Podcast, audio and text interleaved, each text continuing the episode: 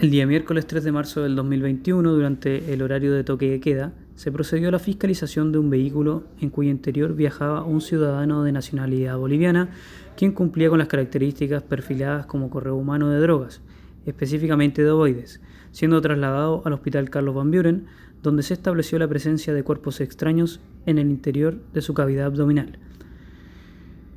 Con estos antecedentes se llamó al fiscal de turno, quien instruyó que el detenido pase a control de detención el día miércoles a primera audiencia.